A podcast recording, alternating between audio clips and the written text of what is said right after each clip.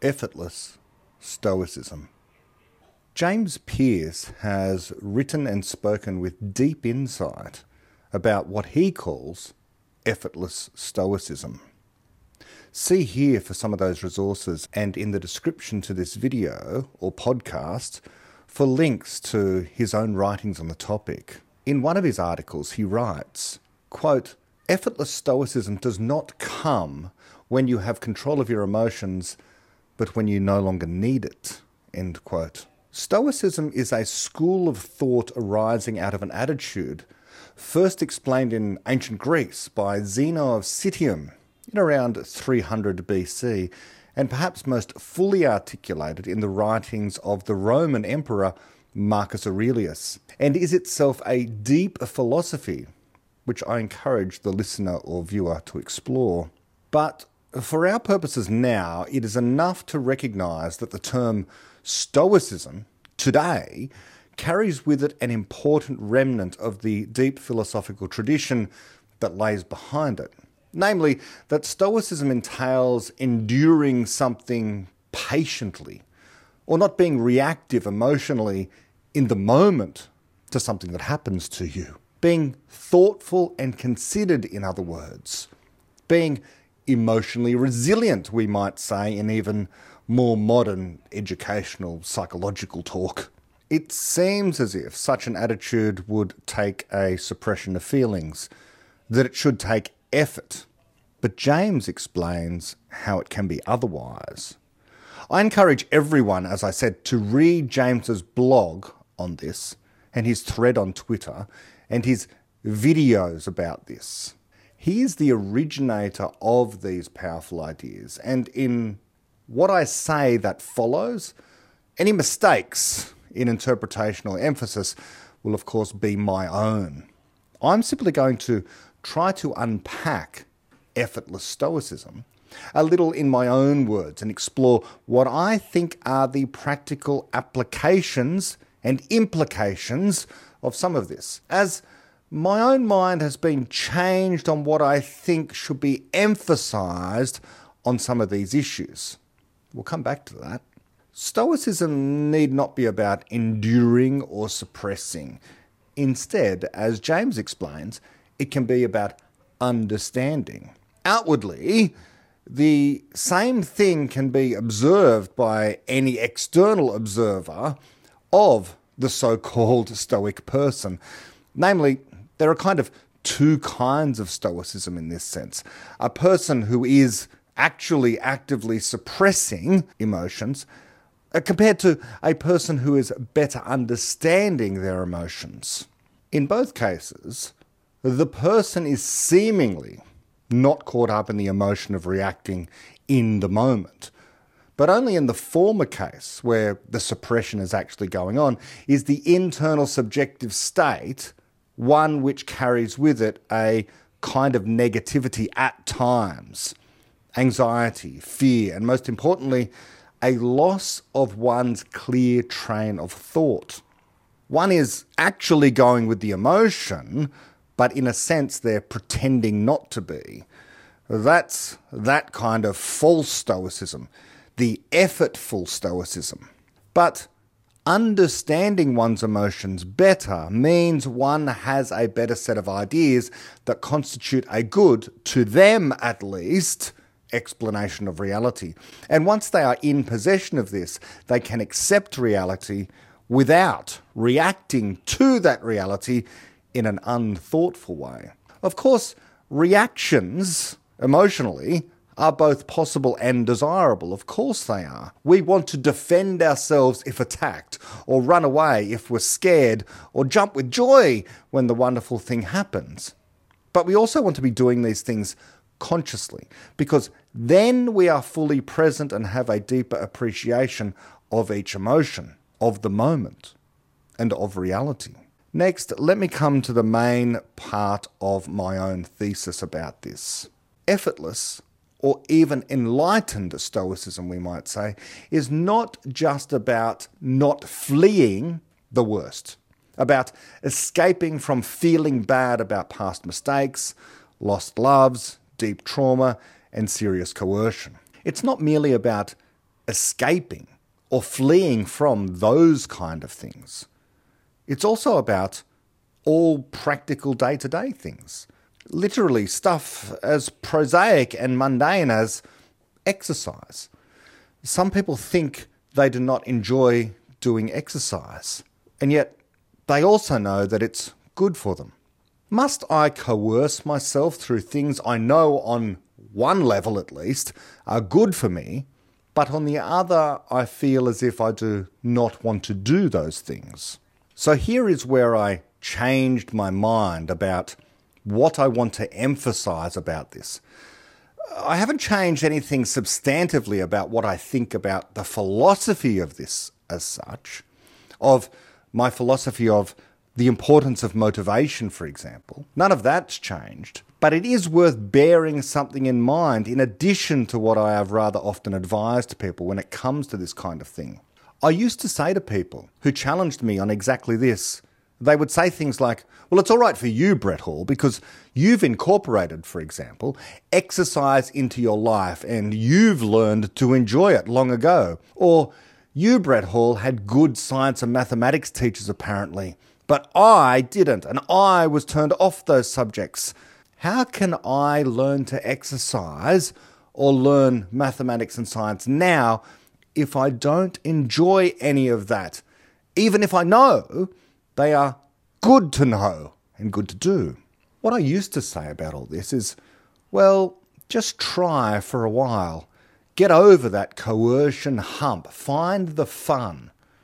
Now, I've changed my perspective, if not my mind, on this. I'm looking at it all from a different angle, with one proviso.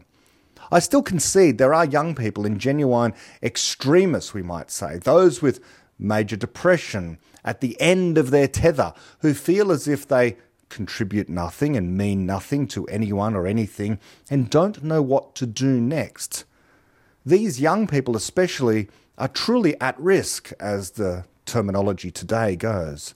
These youngsters, but actually it can be a person of any age, are in a kind of psychological emergency. They need their hand held, and I still say to them, if they are not seeking help from others right now, and they should be, then they should just try some things out for a while. Because if you speak to young people like this, they say, but literally nothing feels good. Nothing. I have heard this kind of thing from, if not many, then certainly an uncomfortable number of times I've heard it over the course of my twenty plus years of working directly with young people. I would still say to them, absent everything else, try out exercising. For those people, trying still is a prescription, just for a month. Every day, give it a go. Why? Because it's a simple instruction when you just don't know how to do anything else yet. You can at least just make that promise to yourself to try out exercise, try out coding, try out mathematics, try out some art, try out the dance or the poetry or the writing or whatever it is. You can find the fun in something, and sometimes you will find a vein of rich silver ore. You will find it and then realize it becomes effortless to follow it. So for those people, in those genuine times of emergency, I still do advise precisely that, to try, especially if they fear to seek help directly from others. But they should, of course, seek help. But now I would also say, perhaps listen to what James Pierce says on this and what I'm about to say, and see if this works. And for those not in an emergency, in a state of true mental anguish, I will say, try the following instead of temporary coercion. Of course, the word try here is actually perverse, as we will come to see in a moment. After all, this all should be effortless. If you're not doing exercise or not doing something else that you otherwise know is good for you, but it feels bad, then that's just because there is something, there is something about the world you do not understand. You need to understand your ideas and reality, and then you won't feel bad about the good thing. Why? Because if it's inherently good, then you can understand that. And inherently good things do not feel bad. With exercise, you need to really understand. No, no, I mean really understand what is happening here. Not just your feelings. You need to understand something deeper than just your feelings. You need to also understand external reality better as well. Exercise, for many people, really will mean the difference between life and death, or a long life and a short life, or a life of pain and suffering of the bad kind versus a strong, vibrant, energetic, flexible, no injury, avoiding sickness, mentally and physically agile life. If you can understand this, really, really understand it as a matter of it dawning on you, the truth of all this, the importance and virtue of exercise, you will no longer see exercise as an effort. You will just see it as part of your life, a necessary need to move. And the more you see a need to move, the more you will move, and the more vigorously.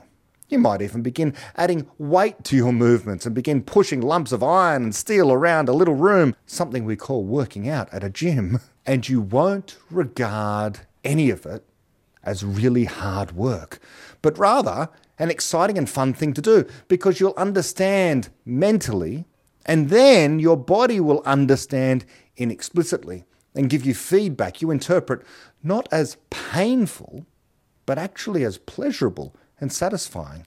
You will feel excited before you go to the gym, you'll feel energized while you're there, and a sense of accomplishment afterwards. What more could you want? But people who regard it as all feeling bad don't understand how any of that is possible, or they may have forgotten temporarily. They need to understand reality as it is. So now let's go beyond exercise and emotional distress with effortless stoicism, because it literally works for everything. Come on, you should be getting stuff done and you should enjoy doing so. Why? Because you've learned to, because you understand why you don't need to, and thus do not feel coerced or bad about doing these good things that you really want to do and you want to want to do. You need to live your life, not merely exist, and it needs to be effortless. It needs to be fun and engaging. As I hinted at before, people over the years have asked me about not merely what maths and physics to study, for example, what books to buy or lectures to watch in order to gain the knowledge to understand reality more deeply. But also, they've asked me how to get past not enjoying it because they find it boring. What I've said in the past is to try to push through and see if after a month or so you find the fun. Otherwise, then drop it. I was wrong about that. At least, I was wrong to put it precisely that way. Although, as I say, this attitude can still work for some youngsters in extremis who are deeply depressed and say, as they have said to me, they literally claim to find nothing fun. The spark of life has tragically gone out in them far too soon. In fact, at any time in your life, this spark should never go out. It's always too soon. But I've said to those people who've come to me, experiment with life, try a few different things. But okay, that's an exception. These people in true deep extremis, very depressed. But what about the person in their twenties or thirties or forties or fifties who wants to understand quantum physics but simultaneously finds it boring and dry every time they pick up a textbook and turn on a lecture? Well, the reason you're finding it boring and dry is because there's something you do not understand. And I don't just mean about quantum physics necessarily. You need to understand something about the reality of the world that's holding you back. You need to become, or you need to get, or you need to learn to be enlightened, on this at least. And that should be, as James says, effortless. Enlightenment should be an all-round universal thing there in every moment for the truly enlightened. Yes, indeed. But for now, let's focus on the specific point. But for example, doing maths or physics or just learning any old thing you want to, but seem unable to find enjoyable. Effortless Stoicism here might involve the enlightenment of coming to realize how understanding, for example, quantum physics, might require you to realize how important it is to the world. Maybe that can be enough. Maybe that can be the motivation. And that can be your aha moment of realizing, wow, this subject is just so important to the world, and therefore I'm excited about learning it. Maybe that can be the problem that you want to solve, that you want to make progress on something that is important for the world, as well as important for you. So realizing that, that could be your aha moment. But personally, I doubt it. You need to find a better hook than that. A problem that animates you personally, scientifically, for example. And this process of finding that thing in an effortless way may result in you doing quantum physics, or it may not. In the latter case, where you may not, you may realize you understand reality truly better now. Namely, that now you really do get it. You get why. You don't get quantum physics, but instead you get why trying to do quantum physics or anything else that you don't really feel like you're enjoying, you come to understand trying to want to do that thing all along was wrong for you. It was the wrong path. You've come to understand that reality. This reminds me of Naval and Nivi's advice on getting rich. They have explained how you'll never get there. You'll never get rich relying on a salary, on renting out your time. People often hear that, that part of their advice, and they kind of understand it, but only partially. Naval and Nivi are not saying, they're not saying, never rent out your time, never rely upon a salary or a wage. They're not saying renting out your time is inherently bad, that somehow you're a lesser person if you're on a wage or a salary. No, they're not saying that at all. They are saying it's not the path to financial freedom. That's just reality. Financial freedom here, meaning you never have to worry about your finances basically ever again. With financial freedom, your money is working for you.